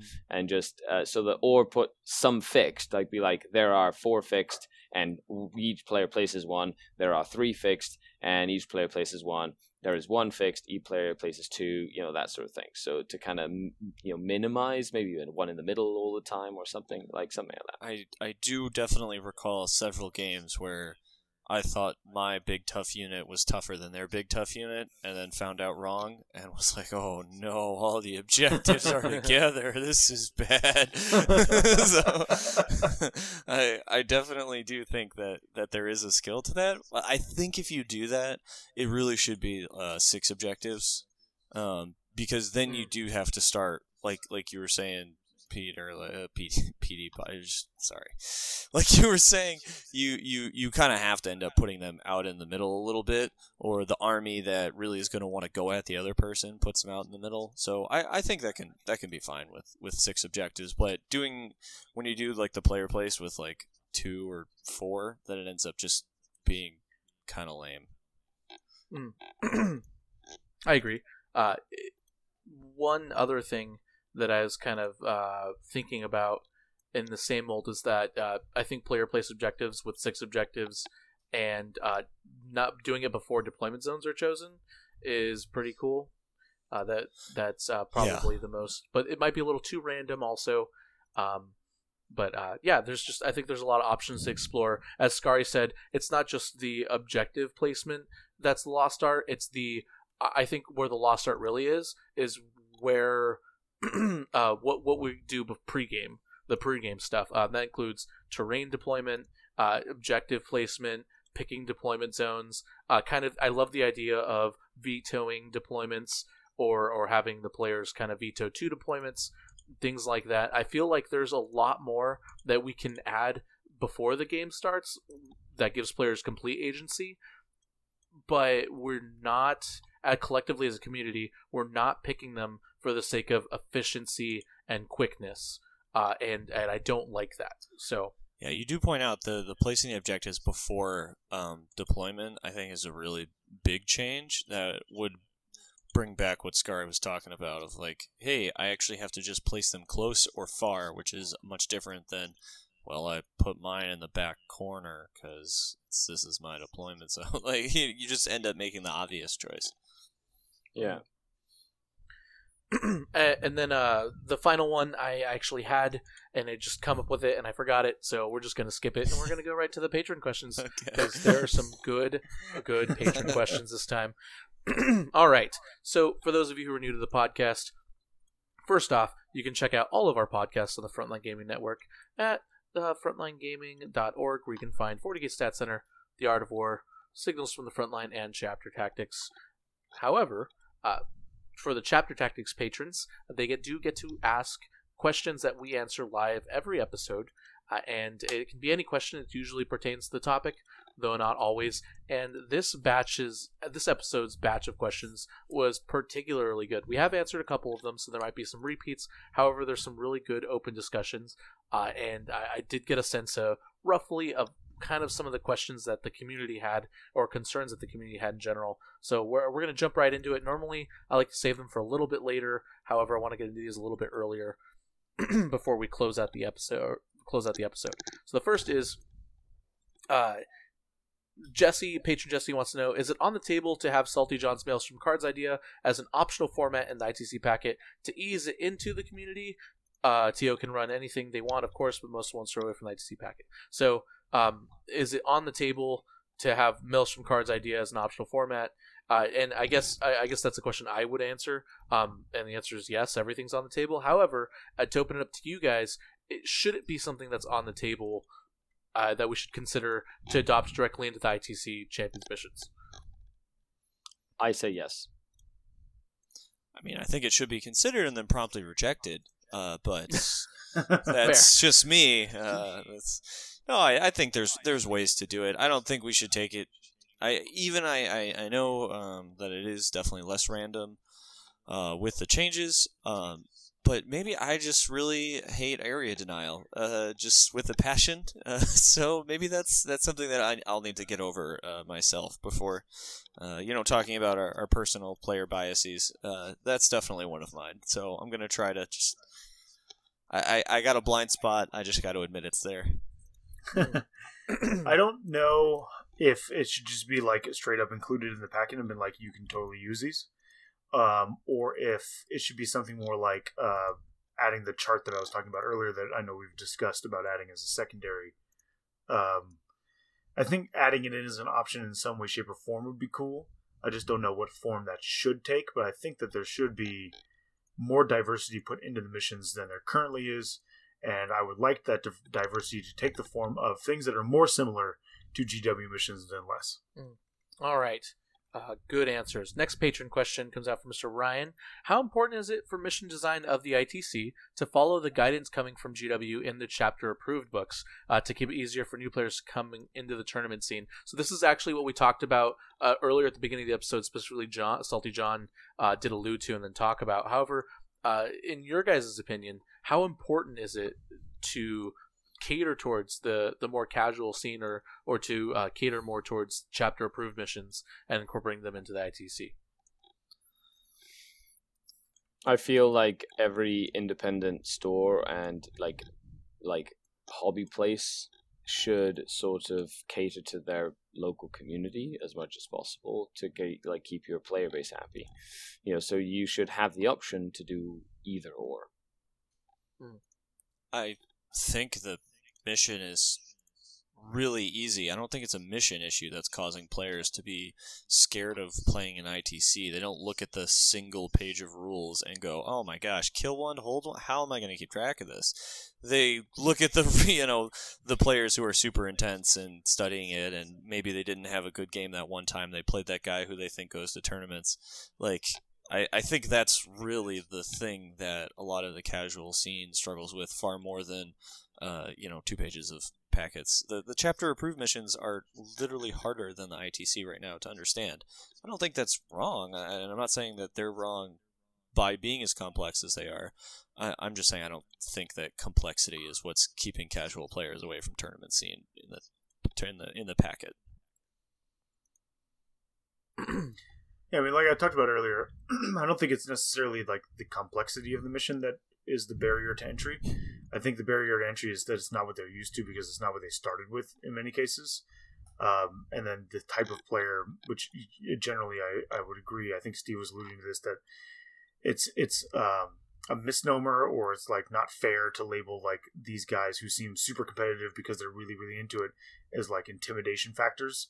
Um, I think that sometimes there's a little bit of that too going on. My belly on. is so intimidating. Uh, and uh um so I think that some of it is is really just like it's they they started playing one set of missions. This other set of missions was seen as competitive, and even that word in general can like intimidate people, whatever. um I just know that we've seen that firsthand in our local area. Mm. So I would like to see more bits of what G W does officially put into the I T C. um I mean, it doesn't have to be put in a whole hog, but like if you could take bits and pieces that we think are good and adapt them, and so the game, the missions seem more familiar to people, that would be best. Mm. I, this is a complete non sequitur, but I think it'd be a really funny idea. So I'd love to see a YouTuber go out and put like Richard Siegler or Brandon Grant, take them to like, you know, Frank's Frank's hobby store and have them play like the alpha casual um, who's like super anti-tournament but also still pretty competitive, like oxymoronic, right? And have Richard or Brandon Grant like absolutely wipe the floor with them, kind of like what you see in like the hidden grandmaster chess videos. So I think that'd be pretty funny as an aside. Uh, I, I haven't visited the store that I learned Warhammer in uh, in ten years. Maybe I could go back and play that guy that, you know, bullied a twelve year old. Uh, like, yeah. It, Um, but yeah, I, I agree with you all. I think I think it's very much a um, a mentality uh, that's that permeates not just in forty K but in most things. There's always people who tend to take things more competitively, quote unquote, tryhards or competitive-minded people, and then there's always people who'd like to take it a little more casually or maybe focus on other aspects of the game. Um, I, I think that's a dichotomy that exists in gaming in general. Um, and I, I don't, I wouldn't know how to solve it right away, but I do think it is important to take a step back on the I T C missions personally, and to uh, try and figure out a way to incorporate chapter approved book missions into the I T C missions. And that's less for player relations uh, and more for just uh, G W relations. So anyways, just my opinion. Uh, moving on to patron Devin, he wants to know, with the push towards everything being more and more standardized, that is terrain being the same, people limiting deployment by striking some, et cetera, et cetera, are we going down a road that the I T C takes on too much game balancing? Uh, and this is in response to several comments about good players who bring specific lists based on the terrain that they knew they would see and absolutely dominating with them. So... this is what we talked about earlier. This is a really, really good question, uh, and I'll open the pla- panel up to anyone who wants to answer it. I think it's really fun to look back at what we mentioned at the beginning of this about, you know, what we were doing. I mean, I say we loosely here, but more Frontline Gaming was doing, you know, six years ago. When uh, one of the reasons that, you know, we're even, you know, G W is even working with Frontline was because G W released a few broken formations that Frontline went, we can't even balance these. They're just banned.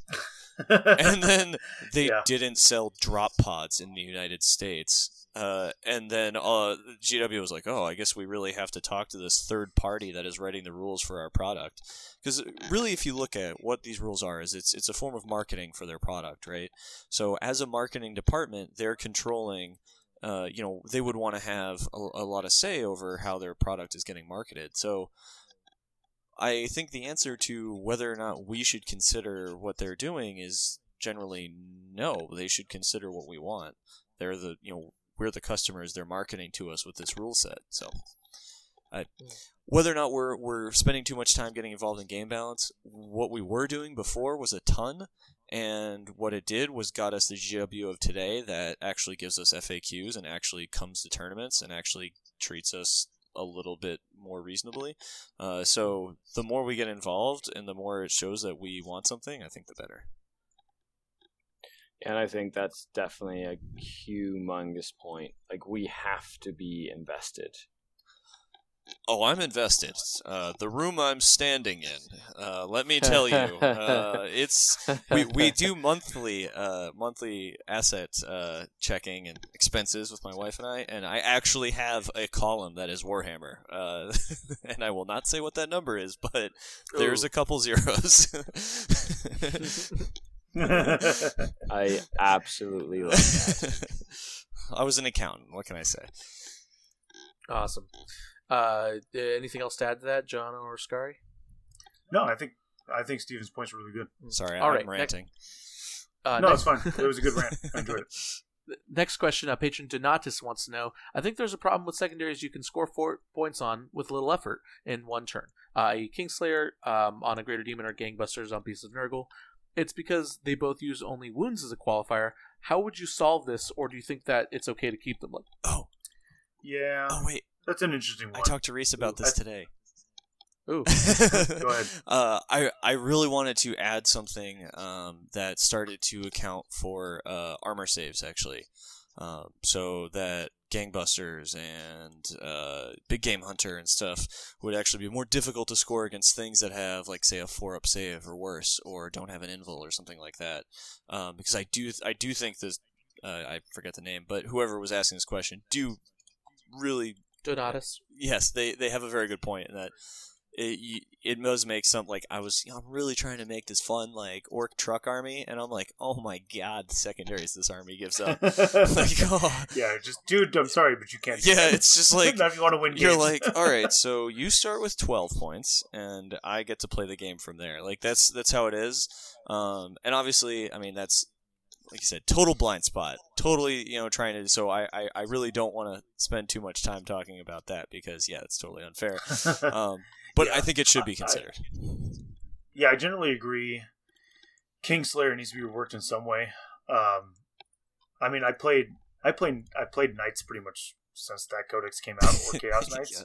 And I understand that like I'm always somebody's always going to take Kingslayer and Titanslayer against me, yeah. right? So I always just write off that they're going to get eight points. Um, but it would make some of my games closer if like Kingslayer was changed to I think I don't remember. If, I changed it. I don't to remember. Eight. The suggestion yeah. was. You did I change changed it. It to, I changed it to eight okay. wounds on Titanic, so that you have to be you have to get full Kingslayer to kill the Warlord Knight, yeah. which I think that's fair. Right. Which I, I yeah. like that, and I think that's fair too. And I think that it, it does. You can still kill a knight in a turn. Yeah, that's not too hard. I mean, that's if your army can't do that, then I don't. The, you might the, want to sec- the, the secondary board. Doesn't matter um, at that point. yeah, but but like it, it would at least add a little bit of yeah, yeah nuance to it, and and also make it a little bit more palatable if you weren't just automatically giving up Kingslayer within like the first half of your wounds. Yeah, and, and that and that's a big part of the what the changes I was trying to make is I'm not I, I, I, I really wanted to get changes through, um, and if you actually want to make changes, it's the like when I was talking to other players and messaging them like, hey, these are the changes I want. Like, what do you think? Give me feedback.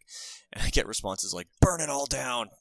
like, I want to play something like that. And I'm like, all right, well, then give me a mission, and I'll suggest that. Uh, but and then I didn't get any response. Uh, so, I, yeah, of course, yeah, of course that's really hard. Um, so I was really trying to focus on just making what we have a little bit better. Um, there's a there's a saying in the sales that our department uses is uh, so, relating to not telling the customer about future products. Basically, uh, sell what's on the cart. Uh, you know, yeah. This is the mission we have. Let's just make it a little bit better. Let's try not to get ahead of ourselves and try to make the perfect mission. Let's just make this one a little bit better. Okay. Sorry, Skari, I ran over you there too. Did you have a response? No, that's that's okay. No, I totally. I I'm, I don't need to add anything else to that. um. Okay. uh, this is uh, patron Chris wants to know for large terrains, why not have terrain preset as well as the map type? So there would be six table types, all with preset terrain. Surely this would speed up pregame as well as allow for more balanced layouts. Uh, why don't large tournaments have more preset terrain? Um, I'll let an actual answer. T O answer this question. Uh, yeah. So I think that uh, part of it is logistics. Like a lot of tournaments simply do not have yep. the ability to do that. Like L V O is the biggest tournament in the world, and they can only organize it for the top one hundred tables. Hey, hey, hey, hey! You know, we, we have um, like eight or nine terrain standard terrain layouts ish. Oh no, no, I know, but like but you're you right. only had it standardized completely. You're right you're for right. that top. Yeah, one hundred. you're you're a thousand person tournament. yeah, like it's it's insane that the, the expectation that like a tournament could do that is hard. First of all, um, and. And I also don't like the idea of like the terrain being the same no matter what, because then it's another element that's solvable uh, in the equation of like how you win this game in the strategic sense. Mm. So um, I do like the way L V O did it, which was set terrain based upon deployment map. I think you need to do that. Um, yeah, yeah, I do too. Like what, uh, Steven, you played in the the Atlanta Open did, where they yeah. had. Every every table was the same, right? Uh, yeah. So the what that meant uh, was that every every game that you played, um, with their banning map phase, which I don't want to go too much into, but just the results of yeah. it, uh, was that you always played hammer and anvil, was... right? Or the or pointy hammer and anvil. Uh, right? Well, so regardless of what map you ended up with, you played hammer and anvil. Uh, I played Dawn of War. Nice. Uh, we played hammer and anvil. Uh-huh. Uh, we both just okay. set up everything in our little L in the corner and faced each other, and quite literally, given the room, walked to the opposite ends of the tables and proceeded to play hammer and anvil, despite being Dawn of yeah. War. So, um, right. I, I think that you do need a lot of. Uh, It, it takes a lot of care and a lot of practicing to avoid accidentally getting into that. Um, now, granted, that event was still super fun, and I really liked doing it, so I don't want to make that sound like a uh, a degenerate. It, it was it was super fun, and I, but I think uh, I think some were. Well, and they're also the first tournament to ever try yeah, that. No, it was, it was crazy. So, like, Balls that's, on that's those guys. Going to have criticism of it, even because it's not going to be perfect. Yeah. Uh, so, but I will say I loved it. Yeah, it was super fun. Yeah. Mm. Um, I will say uh, one final thing. If you're a T O and you're looking to uh, standardize with preset terrain, it is a lot easier to go to the frontline gaming dot org store, buy one of our many I T C terrain bundles. The standard terrain bundles already come with the mat. the terrain, everything you need. You just lay it out exactly like the picture if you want. Uh, and then just buy like ten of them and tell them Pablo sent you, so Reese can give me a promotion. Also, you'll you'll get a good deal if you're a T O. So you should definitely do the Necron ones, and then make sure you email Mitch Pelham about whether or not things can go oh, inside. Oh no! So Poor Mitch. So a like... quick. Oh, sorry. Go. go. No, no. Go ahead.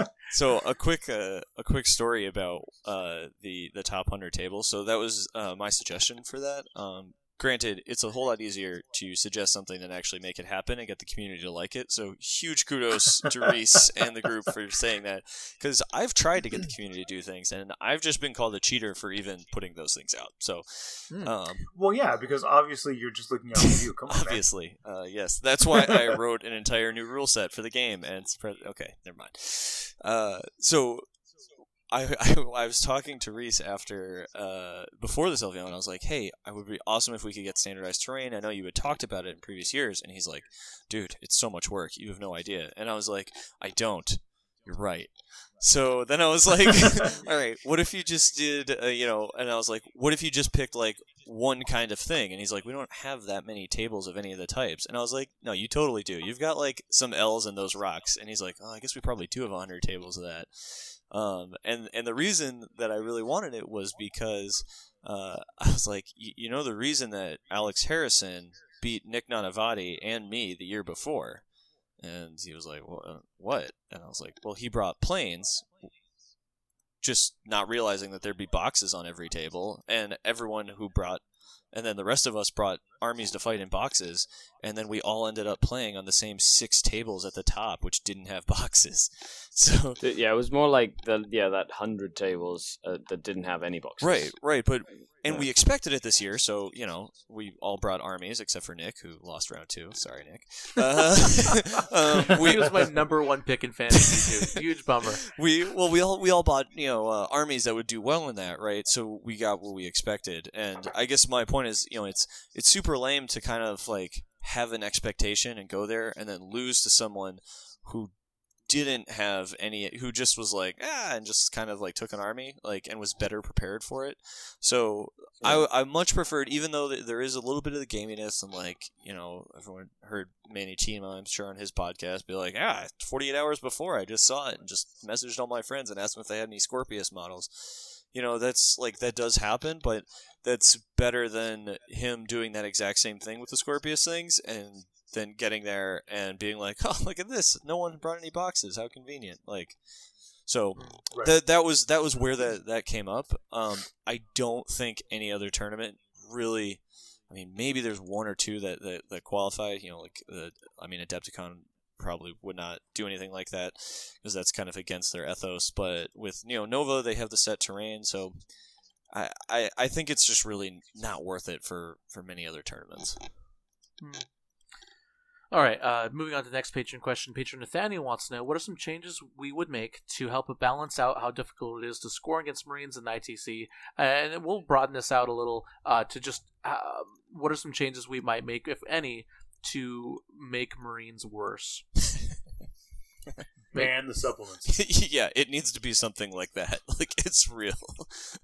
I don't. I, I mean, I've been baffled by this for a long time. And if you listen to T F G Radio, you've heard me rant about it before. Like, I just, I, it is absolutely baffling to me how those rules were released that way. And then it's also baffling to me how, like, the Iron Hands F A Q was like not even good enough on, on any level to like even be relevant in terms of balancing. And then the Salamander one was like, oh, you had this one trait that was semi-good. We're going to nerf it so badly that it only works in refunds for their supplements book, you know? Like I just, it's, it, it's so crazy to me. I, mean, I, I joked, ban the supplements, but also like ban the supplements. No, it, it needs to be something that's strong uh, if you really want to stop them. Like, uh, yeah. And to those of you regular listeners rushing to the comment section of YouTube to complain about the podcast calling out banning the Space Marine supplements, that is Salty John's opinion, not my own. uh, I, I I can neither agree nor disagree with him. You can um, at me all you want. I'll ignore it. Just, just saying. Uh, every every time someone mentions, uh, every time someone mentions banning the supplements on this podcast, I always end up being typecast as the guy who wants to ban supplements. However, I'm not against the idea. I'm just, I'm just uh, not on record as against or for the idea completely, one hundred percent. So, anyways, I mean, some of them are okay, but like, Iron Hands is so overpowered. So, so my my Iron Hands supplement story is, uh. Yeah. I had just won the Montreal Warzone Major, six and oh, highest battle points. Most of my games weren't even close. And the next week, I went and played, uh, I'm going to screw his name up here, Michael Steinegger or something like that. And oh, okay. um, great guy, super fun, just getting into the scene kind of. Uh, he played Iron Hands. He went, I believe, three and three at L V O this year. Um, and... I played him with that Orc army. I went first, I rolled super well, and I got trashed. And I literally, like, yeah. just, just you know, arm uh, shuffle, just in all the Orcs into the box. Just straight, like, just crying. Like, all right, here they go, like, into the box. Mm-hmm. So, um, and I know a bunch of Orc players did really good um, through the year. Congrats to Jeff Poole. Holy cow. Uh, but yeah, he did really even well. If you talk to him... You know, after we were all sitting around, and he's like, "Yeah, I just didn't play any eliminators. If I did, I'm pretty sure I lose." Like, right. uh, and for me, my goal for the year was I wanted to be top ten, so I couldn't play an army where I just play eliminators and lose. Like, you yeah. know, sure, if enough Orc players show up with, like, the good Orc list, like, one of them's going to go six and oh. Like, but I, I didn't know if that I I couldn't um you know trust that that was going to be me. Yeah, like so. So Jeff Poole is our league organizer. Oh yeah, um, and uh, so when, when Iron Hands first hit, he's playing in the league, and he just my favorite complaint about Iron Hands came from him, which was just like, Jeff is easily like the best player in our area. Obviously, like, the guy's made top eight at L V O twice, yeah. right? In eighth edition, and he's all, I don't I don't like this Iron Hands thing, like. He basically was like, "I'm losing games to people I shouldn't be losing games to." Yeah, no, and, and and that's that was basically my complaint. Which came across as like very like you know pompous, but it was very very true. Like you know, yeah. no, and like and even in the game I played, like he deployed his eliminators on the wrong side of the board, so my SAGMAC could be out of range of them, and it still didn't matter. Like it, yeah, it didn't just. Matter, yeah. I mean, if they, that was, in his defense, it was before the Ironstone Aura nerf, so it was just three repulsors sitting, just looking at my smash-a-guns and just laughing. Um, yeah, just not dying. But yeah. still, like, it's, even even after the change, you know, it, it, it wouldn't have, uh, it wouldn't have made a difference. I don't think, you know, I, I really would have sta- stood a chance if I played against any of the top yeah. Iron Hands players with Orcs, but when I played my Raven Guard, I was like, yeah, I definitely do stand a chance. Yeah. Well, because even with any of those, even with that nerf to the Ironstone, you still had so many good options in Iron Hands that it literally didn't matter yeah. that they nerfed the most O P yeah. thing, because the whole thing was just written in a way that was like, oh, did did you play this? It's, it's amazing. More than once? It's, it's amazing how you can have all right. the student of history and the best psychic powers in the game in the army, and right. they just don't even take them because they're like, eh. we don't need all it. Right, I can, I I can hear the Iron Hands successor chapter casual players rushing to the YouTube oh, comment section now. So hey, we'll go guys, move on. Guys, enjoy. That, that enjoy it while you can. It's not going to last forever. So, uh, next patron question. Uh, Ant wants to know, uh, will power level continue to be continue to be a deciding factor and mission design as points costs dramatically change? Uh, Oh, I hope not. Yeah, uh, I, I hate not. Power levels. I personally hate yeah. that too. I, I, um, antiquated. I think I think you suggested getting rid of it for the for the one mission, right, Steven? Yeah. So like I, I, my uh my so Mark for Death is a secondary which uses power level. That's the one. And yeah. uh, and I said, well, make it six so you can at least target Marine units because they're all power level six. And I was like, or yeah. just get rid of it or think of another secondary. I'm not. Yeah. I, I'm like I'm not too convinced points. On either of those options. Just do one of them. I've been building uh, Grey Knight lists because that's what I'm going to play, I think, for the majority Gosh, of the beginning of the season. Such a tryhard, John. And uh, yeah, I know. I'm yes. just the worst. So, uh, although I did try playing Grey Knights at the be- beginning Ooh. of eighth, too. So that was, you know, rough. But, uh, and so I've been building them, and I keep looking at the power level next to the points when I'm done building the list. And I'm always like, how is this list one hundred fifty-five power level, but only two thousand points? That's amazing. So power level definitely is not a good indicator, I think, of things, and we probably should not use it. Yeah, I think uh, Death Guard uh, Plague Marines are my favorite for that. They're like, it's like seventy points and like power level like twelve. Like it's something, it's ridiculous. Like even just like five of them is, I don't, yeah. All right, uh, we've got two tandem questions by two different people that are kind of this similar um, versus. Uh, Ben wants to know, are we likely to see more I T C secondaries designed to punish S K U lists uh, for incentivizing balanced list design? And then uh, follow up, do you think secondaries should stop trying to target the meta uh, with and just let everything um, lay as it lie with uh, good, solid secondaries? So should we continue to target the meta? And um, uh, are we likely to see...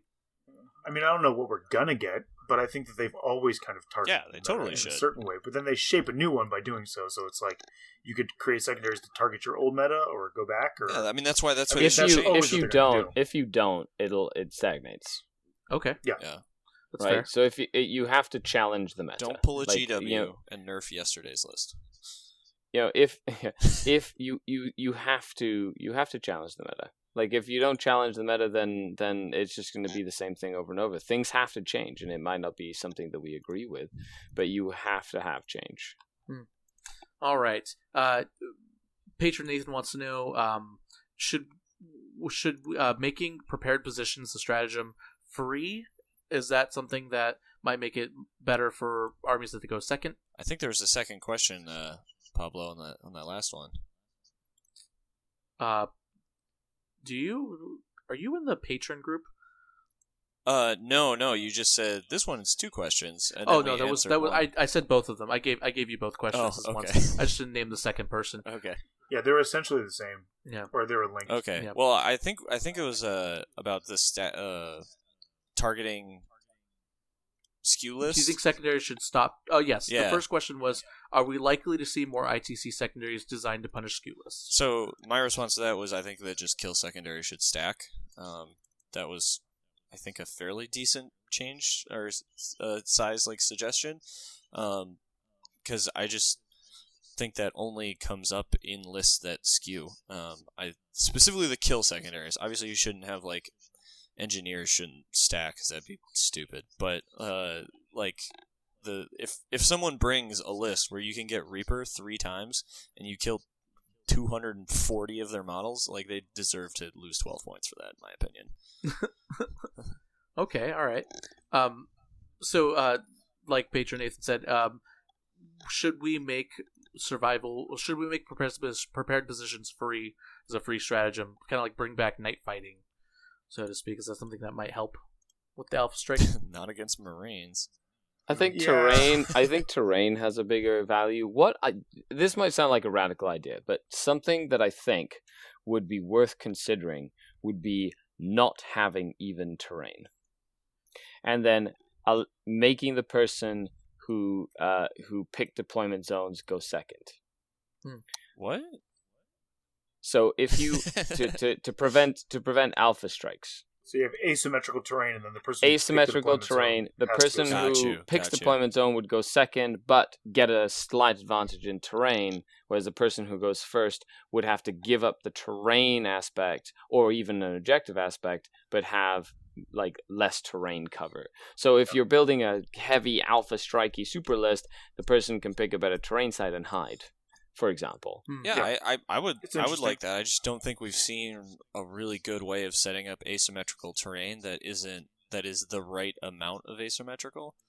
Um, I think actually, right, because asymmetrical shouldn't be like, hey, this corner is full and this corner. Exactly, is like if you have enough terrain, yeah, not, like not orcs like actually can't shoot at you. I mean, to bring it back to my favorite army, which everyone should play. uh, the you know they they have no out of line of sight shooting. Um, I think the only line of sight shooting they did have uh, is now illegal due to index. In case you wanted to pay thirty-three points for a strength five guard mortar, uh, so um, you know with. if if you have enough terrain with that, like, you could be like, all right, go first, orcs, shoot all of your stuff. You can't see anything. I win. So I, I think if there was a more balanced amount of out-of-line-of-sight shooting between the different factions, then I think it would be a lot easier to make the asymmetrical terrain. But as it is, the asymmetrical terrain would have an out of an outsized impact on certain armies and not on others. And as someone who would get screwed, I'm very sensitive to that. All right. Uh, next question. Patron Chris wants to know, uh, while usually competitive play focuses on removing randomness to better reward player skill, uh, couldn't increasing randomness help mitigate over-centralized risks uh, and encourage a di- list, list diversity design? What does he think a diverse list is? Uh, I don't know. I yeah. I mean, I I think you kind of need to define that before talking about so I, how you're I, going to make it one go. So I think I think where where Chris is going with this is that uh, if you if you have randomness to help mitigate uh, basically players breaking the meta or fixing the meta, uh, you will get players maybe organically, naturally uh, playing different lists or playing more towards their style uh, instead of instead of playing the list or fixing or breaking. That's I, I think that's what he's trying to go with there. Is is that is randomness create Uh, less people not breaking the game or, or solving the game like the Brohammer team. Yeah, I mean, I think the randomness element will naturally make it so that you can plan for less, because you have to plan for more. Yeah. Um, I don't know how much impact it'll actually have on lists. I think it'll have more of an impact on um, lists that were absolutely untenable, like you could not take them at all. Uh, you could potentially take, and because of the randomness of something like a Maelstrom, be able to at least hold your own and compete. Um, but I don't know if it'll do anything to, like, stop the net list thing. Like, you're never going to stop net lists. Mm. You know, it's just not and, possible. And Nathan's... Go ahead, yeah. Skari. No, no I, I agree. I, I just, I just want to, like, it's very hard to sort of build that in. Yeah, I, I agree. All, all right. Final question. We were running out of time, everyone. Uh, Patron Monty wants to know, specifically, Skari recently wrote an article about how to plan and play for meta armies. Given the possibility of a shakeup to the game itself, I'd be interested in how others think someone can or should approach playing something they know is off-meta, as well as how to approach list building in the period where the meta itself might be completely unknown. Skari, is that something you can do for him? Yeah, so I, I wrote an article on how to play with lists that are not, or like with an army that's not currently the top of the meta. Mm-hmm. So that was like, so, um, you know, I, I've been playing with Dark Eldar forever, and it was like five, like, think strategies or things that I use that sort of help me play better in, or use these lists that aren't like the best. So I... The biggest thing is stickativity. Is uh, yeah, out of all those things, I'd want to say you have to really believe in, in what you're doing and and not give up. You know, in a in a in a meta that's right now, you know, there's Marines everywhere, and your characters keep on dying to eliminators, and you know, you might be frustrated at the game because you know it's not what it's not what you envisioned, and you know that little toy soldiers would be like. You know, a lot of the times it just You just have to kind of take it on the chin and understand that it's not going to be forever. I think that's that's super important. Ooh. All right. That is it. I'm going to call it quits there. There were uh, actually a couple more questions that we'd answered in the episode earlier. Thank you so much, patrons, for an- asking those questions. There were a lot of really good ones in there. Also, if you're interested, head on over to patreon.com slash chapter tactics if you want to win something cool or ask questions at the end of every episode. All right. Thank you so much, Skari, John, and Steve, for coming on. Quick plugs. John, I know you have to go, so we'll start with you first. For anyone who's interested in what you have to say, where can they find you? Uh, so I write a weekly article for Frontline Gaming. Um, usually it has to do with what's going on in the I T C, what the standings are. Um, early on in the season like this, I've been taking advantage of it to talk about different things like mission design, Um, and things like that. But it eventually turns into what's happening in the I T C itself in terms of standings. I also do T F G Radio, with uh, Adam Solis and Danny Ruiz, two of the other L V O judges, and then Tom, another one of our locals who plays around here. Um, so if you want to catch that, you can just go to T F G radio dot com and download uh, the episodes from there. All right, perfect. All right, John, I know you got to get off, buddy. Cool. Thanks, man. Right. I appreciate it. Okay. Steve, the mean, lean Pamperin. That was so much better. You'll, you'll get it eventually. he he he just he just says it just naturally. He just always says it. He's just like, it's part of his day. He, I think he wakes up in the morning with his bowl of cereal and just and just calls you. Anyways, so uh, Steve, Mister Pamperin, what can where can people find you at all? Also, uh, I know there was one thing that you didn't get to bring up. If you want to real quick cop on your soapbox about the drop pod ruling, oh. It's completely up to you. No, John's not here to defend himself, so uh, all I right, guess fair, maybe fair, I'll leave fair. that alone. Okay. Uh, no, uh, I would. My plug that I've done is I just always say go visit the Stats Center. Uh, Peter and Val are pretty awesome, and uh, they really, uh, Peter especially, have really helped me a lot and uh, get ready and find out what the meta is before other people. So.